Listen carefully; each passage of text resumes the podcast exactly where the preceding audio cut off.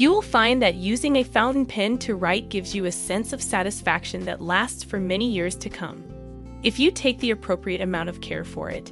A fountain pen may survive for many years and even generations if it is properly maintained. It is not a particularly difficult or arduous procedure to care for your pen, and it will save you a lot of money on costly nib replacements. So feel free to review our advice below to ensure that you get the most out of your writing instrument and make the most of its potential. Preparing a fountain pen for first use.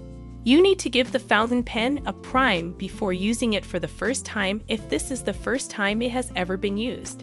Simply insert the ink cartridge into the pen and then squeeze it firmly until you see some ink coming out of the tip of the pen. Turn the screw section of the converter counterclockwise to coax some ink out of the tip of the pen if you are using a fountain pen converter. This contributes to the ink being able to flow more easily. If your pen still won't write, try wrapping the whole point of the pen in a piece of tissue and shaking it hard until some ink appears on the tissue. If this doesn't work, replace the tissue over the point of the pen. When shaking the pen, be cautious not to bang it against anything, since this might cause the nib to get broken.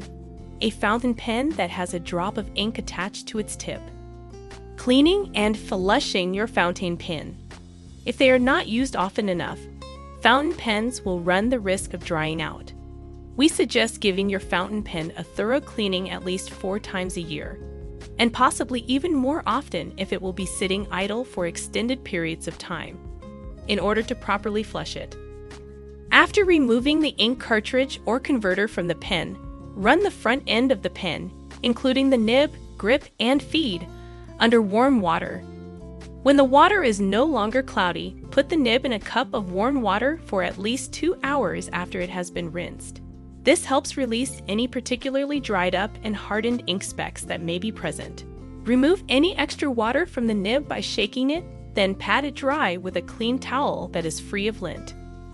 At this point, your pen will be ready for use once again, provided that you don't mind the ink turning increasingly darker as the ink displaces the water in the feed. If you do mind this, your pen will be ready to use again. If you are concerned about this, you should let it air dry entirely overnight, and we suggest wrapping it in kitchen paper to help absorb any excess moisture.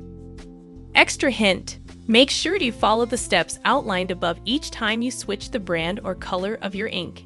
If you don't, the residue from the prior ink might mix with the new ink, which could result in either a color combination that is not very common or a material that is thick and might clog the nib.